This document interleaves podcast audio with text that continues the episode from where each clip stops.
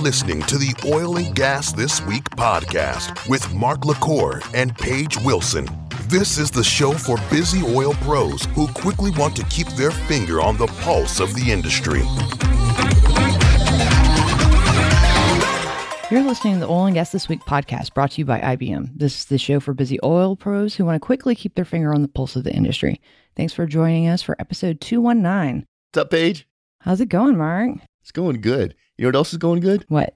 Cognite's Ignite Talks. Yeah? Cognite's our new sponsor for the tech show. They are having this conference, which is normally in person in Norway, which next year we will be there in Norway. But this year, of course, it's a virtual.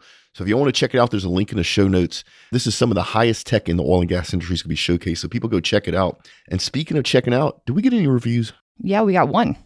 Keep up the great work. Five-star review. I listen to the podcast nearly every week. I'm an automation small business owner in the Powder River Basin and the Bakken. Especially during the downturn, I come to this podcast for a grip on the whole industry and other industries affecting the oil and gas industry. I wouldn't say that this dot, dot, dot. I would not be surprised if Chartwell cut that off. Oh, that's probably true. Yeah. Anyway, we don't know. Yeah, we do know. It's, it's uh, Tabs via Apple Podcasts from the U S. So Tabs, thank you very much for the review. We love our reviewers, don't we? Yeah, when I get the whole thing. Thanks, Chartwell. Let's get to news stories. All right. First one is A B B and I B M to bolster cybersecurity for industrial operations. And just a note to the listeners, just because I B M sponsors this show, this just this, well, just this coincidence. Is, yeah, this this just popped up. Yeah, so this is really, really cool. So with all the new technology coming into the oil and gas industry, it leaves more doors open for bad guys, for the cyber criminals, right? And so this is A B B, who's known for process automation, I B M, who's known for everything else in technology, coming together, and they're they're actually come out with an extremely secure cybersecurity package for operational technology. You hear us say O T stuff all the time on the tech show. And so, you know, as this progresses and as more and more industrial automation comes into the oil and gas industry, companies like this need to partner. And I think it's really cool because just a few years ago, they would have, A B B and I B M would have both developed their own solution. But by actually working together and collaborating, they could use each other's strengths. A B B's knowledge of heavy steel, of a high process automation, and then I B M's knowledge of cybersecurity. And I just I just love the fact that they're doing this. This way, when companies in, install their process control systems, they know it's locked down, they know it's secure, they know bad guys can't get in. And so I just thought it was really cool. The other thing I think it's really cool is A B B is, we've actually done a lot of work with them. Their group in Europe really likes our shows. And so it's it's really interesting to watch their culture change. And, you know, just hats off to both of them for, for pulling this thing off. But if you're in the petrochemical, refining, ethylene cracker space and you have a greenfield project, make sure you go check them out because this is some rock solid security. Okay, so next article is Halliburton sees signs of rebirth. Go Hal. Right? Love those guys and girls. Yeah, this is it's a good article. This is Halliburton saying that they think things are coming back the beginning of next year, which is, I agree with them one hundred ten percent. You know, their share price is actually starting to creep up, which is good. Now, the thing about Halliburton Schlumberger, and we've talked about this a bunch on this show, is Halliburton tends to dominate in the U S and, and not so well in the rest of the world. And Schlumberger tends to do not so well in the U S and do very well in the rest of the world. Unfortunately, Halliburton has has lost a lot of money because the U S market is, has, I mean, everybody knows, tanked, you know, the, around April, March, April of this year. So, but Jeff Miller is doing a really good job of steering the company in a new direction. There's some new stuff they're doing that I know of that I can't talk about yet, but stay tuned because we got something really cool coming.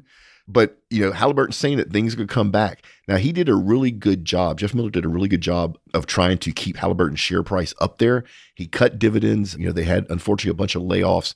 He cut about a billion dollars in, in cost. And so they're, Halliburton's lean and mean right now, and they're ready for stuff to come back. And darn it, Paige, I am too. I, that, yeah, that includes myself as well. All right, so here's like one of the biggest stories of the week. ConocoPhillips makes nine point seven billion dollars acquisition. You know what? What? Remember the old Anadarko? Mm-hmm. Anadarko used to be the largest independent oil and gas company. Now this is going to be the largest independent oil and gas company. I just think it's awesome. And we talked about this. We knew this was coming. We we and there's more mergers and acquisitions coming. This is going to give both companies uh, access to markets and and prospect plays that they didn't have access before. It's going to make this company extremely strong in the Permian. And the combination company is actually going to keep more people employed. So they're looking at saving about five hundred million annual costs by twenty twenty-two. Then the ability to add additional barrels from the uh, Concho purchase, ConocoPhillips is all happy about that. They could dump about one hundred fifty million dollars uh, in, in cleaning things up. So unfortunately, people that have jobs that are duplicate, you know, somebody's going to end up losing th- those jobs. But as things pick back up and as the new company takes off, especially in the, the Permian, they're going to start hiring again. And that hiring is probably going to happen quicker than a lot of people think. They're in a position of strength, good financial portfolio. So I, I knew this was going to happen. Not that they called me, but I was excited to see it happen. And unfortunately, yes, there will be some another round of layoffs by combining these two companies, but the new company is going to be strong. It's going to be lean, and we'll start hiring pretty soon. So, you know, hats off to ConocoPhillips and, and Concho uh, for pulling this deal off. And that kind of takes a little while. So maybe by the time we get around to them hiring again, nobody gets laid off. I know that's funny to say, but but you know what I mean. Yeah, yeah. I don't well, know. I'm so just trying to. I, I think the layoffs in the industry have peaked. I know they have, right? Right. And so now companies are lean, and as we're looking at twenty twenty-one, they're gonna start picking the people back up again. Now it's not gonna be a huge flood of hiring, but I think it's gonna be pretty robust. I think by April or May of next year, you're gonna see a whole bunch of help wanted sides everywhere. Awesome. All right. So next one is Dakota Access Oil Pipeline clears hurdle to doubling capacity. All right. Here's my big beef with this. All right. You got environmental groups been fighting this. Every little thing they can do, they do. You know, Earth Justice is one of the the, comp- the groups out there that have been fighting this. And basically, the pipeline expansion should have been approved a long time ago. It's been brought to court over and over and over again. You know, Dakota Access has seen a lot of uh, controversy since the startup around twenty seventeen. You know, the states that are involved actually have a lot of money tied up in this and a lot of future revenue tied up in this. And so, you know, all they're trying to do is bring in an additional half million barrels a day from North Dakota down to the Midwest, right, to actually feed the need for clean, ref- affordable energy. And it's just crazy that all these groups are fighting this thing left and right. People, pipelines are the safest way to move anything, not just oil and gas, but water, sewage. You know, never hear anybody complain about water pipelines being built, right? Right. And so, you know, there's still energy transfers and, and D A P L are still in a legal battle. Judges going back and forth about whether they can maintain an operation while they're in court or not maintain operations. One of our previous shows, we talked about how they actually said that even if the judge says they have to shut down the pipeline, they they took a stand and said, we're not, which right. I thought was really cool. Yeah. But let's just get this thing done. We're It's almost there. This is good for everybody. It's good for the environment.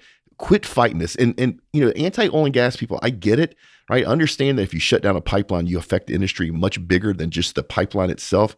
But come on, man. People in Illinois need to be able to heat their homes. Yeah.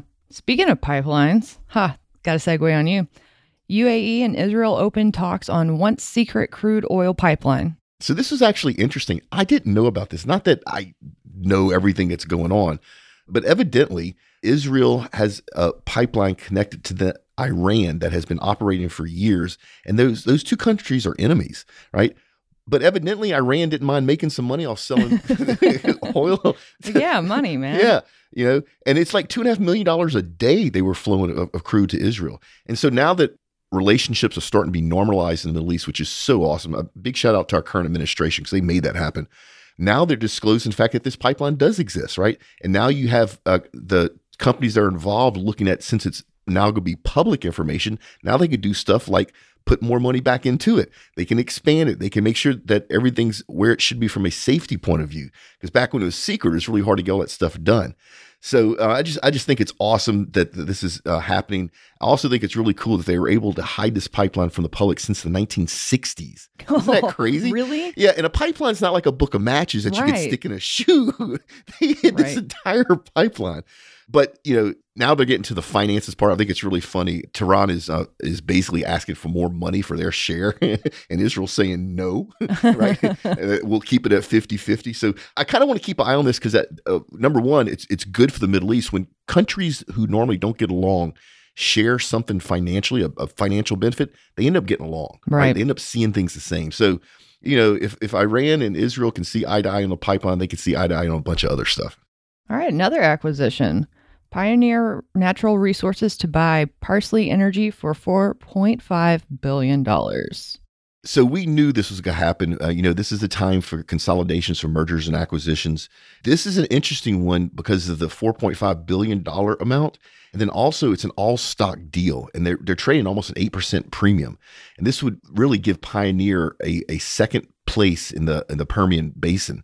So it's really interesting times in the shale plays right now when the bigger people that have cash are now looking at what used to be their competitors and seeing if they can pick them up. I don't think this is going to be the last one that we see. I think we're going to see a bunch more. Right. And and I do realize that every time there's an acquisition like this, some people lose their jobs. But people, I'm telling you, the new company that's formed by this acquisition is strong, which means there's more jobs coming down the road. So let's get through this. Let them go through their all the stuff they have to do to combine these two companies. And then once again, like I talked about earlier, um, I think around April or May, all these shale producers are going to start hiring because I think that's when we're going to start needing people out in the field again. All right. So the next one is Alberta to start oil lease sales despite crisis. Yeah, this is interesting. So what they did, what Alberta did, because of they knew there was a much less demand of people buying leases, is they, they put them all on hold. They basically deferred them. And they did that because they didn't want to be forced to take low prices, thinking that in the future, if they would have waited, they could get higher prices. Well, now they figured out that the future is is here and they need to do something, because if not, that money that would normally go to the government and then eventually to the people isn't isn't going anywhere. And so they're uh, doing some really interesting stuff. The thing that's I find fascinating about this, though, is that they've lost about almost three billion dollars U S Gosh. In lease sales from this year, from twenty nineteen to twenty twenty, right? And that's a big number. And if they if they do reopen this to bidding, they, what, what they want to do is they set a, they want to set a minimum bid, basically uh, thirty-eight dollars per hectare. So uh, you know, I, I'm not sure what that's going to do, because the operators that are come in have to make money, yeah. And the operators have a forecast of what they think crudes could be, you know, in the next year. And so if they have to pay that amount of money for prospect properties, can they still break even? I don't know. And actually, if anybody's drilling or if anybody's operating in, in, in that Alberta area, I'd actually, I'd love to hear, hear back from you. Can you make money at, you know, thirty-eight dollars per hectare? If that's the initial lowest bid? I don't know. I'm not, that's not my world, but I would love to find out. I don't know either, Mark. You shouldn't be surprised by that though. All right. So OPEC says group will ensure oil prices do not plunge again. So what OPEC is doing is they're saying, hey, we thought the recovery was going to happen quicker than it did, which it hasn't. And we realized that that we need to keep prices, oil prices, as stable as we can until we start having the demand pick back up, which, by the way, I just saw today that the demand in air flights in the U S is picking up again, which is awesome. It's uh, already picked up in Europe. It's picking up here. Next needs to happen in Asia Pacific. Come on, people, fly. Well, they're actually, I saw that Southwest is going to start filling middle seats now. Oh, that's awesome. And United's been doing it. That's that's awesome. That's that's this is what we need. We need the demand to go up. But it's really interesting. So the thing about OPEC is it's a cartel, and the strength of the cartel, and you've heard me say this a million times, is the fact that the member countries pay attention and do what they're, they're asked to do. And so interestingly enough, Paige, the cuts they had in September, do you know what, what percentage of compliance they had? No, I don't. one hundred two percent. That means more countries cut than cut than were asked to cut. Right. Right. That never happens to OPEC. Usually compliance is around seventy or eighty percent where country, countries don't listen, right? Now everybody sees what they need to do. And so it's Nigeria, Iraq, and uh, U A E have been asked to make additional cuts until the end of the year. And then if they do that, and OPEC continues to taper down to about two million uh, barrels from the seven point seven million barrels that they're doing right now, we're going to be in a really good place. The thing I'm worried about, I, and actually I'm worried that they're cutting actually a little bit too much, because what I don't want to have happen is, is have a rebound effect. I don't want them to cut so much production while demand starts to come back that oil spikes to eighty or ninety dollars a barrel. I know everybody, I know it sounds crazy, but what happens when it spikes to eighty-nine dollars a barrel is everybody starts producing again, and it's going to drive the price back down because global demand's not back to where it should be. Right. Yeah. So we need a slow creep up, right? Not not a crack one. But I, I think, you know, I can't believe I'm going to say this. I think OPEC's doing the right thing for everybody, not just for OPEC. Okay, so this was cool. How the oil industry fared under the last nine U S presidents. This is a fascinating article. I, I suggest everybody that's listening go read this, because it goes into detail and it gives basically two numbers for every president: the amount of demand and the amount of production. And there's some really cool facts in here. So, you know, we did not hit, so we burned twenty million barrels a day, and that's been going on for since George W. Bush was inaugurated in 20. was two thousand one, right? But before that, it was really interesting to see how low our demand was at sometimes. So we're at twenty now, but at some point not that long ago, the demand was seven million barrels. We're only burning seven million barrels a day in this country. Now, the production is interesting. Our production had went up to forever, and then in the seventies, it started going down. So we had to import more. Right. And up until just recently, say twenty, you're going to get my facts here right, because we had the downturn of twenty fourteen. So say twenty sixteen to say twenty eighteen, is when we became energy independent, where we were uh, producing as much hydrocarbons as we were consuming. Now, we didn't use our own hydrocarbons. We sold a lot of those on the global market, but the fact that we were net, that we were producing as much energy as we consumed was awesome. And we still have that ability. In fact, we have more of an ability. We could actually flood the market, not today, please people, but if we ever needed to, we could. And then it was really, the other thing I thought was really fascinating about this, in nineteen sixty-nine, Americans depended on imports about ten percent of their com- consumption. By two thousand eight, that was the number changed to fifty percent.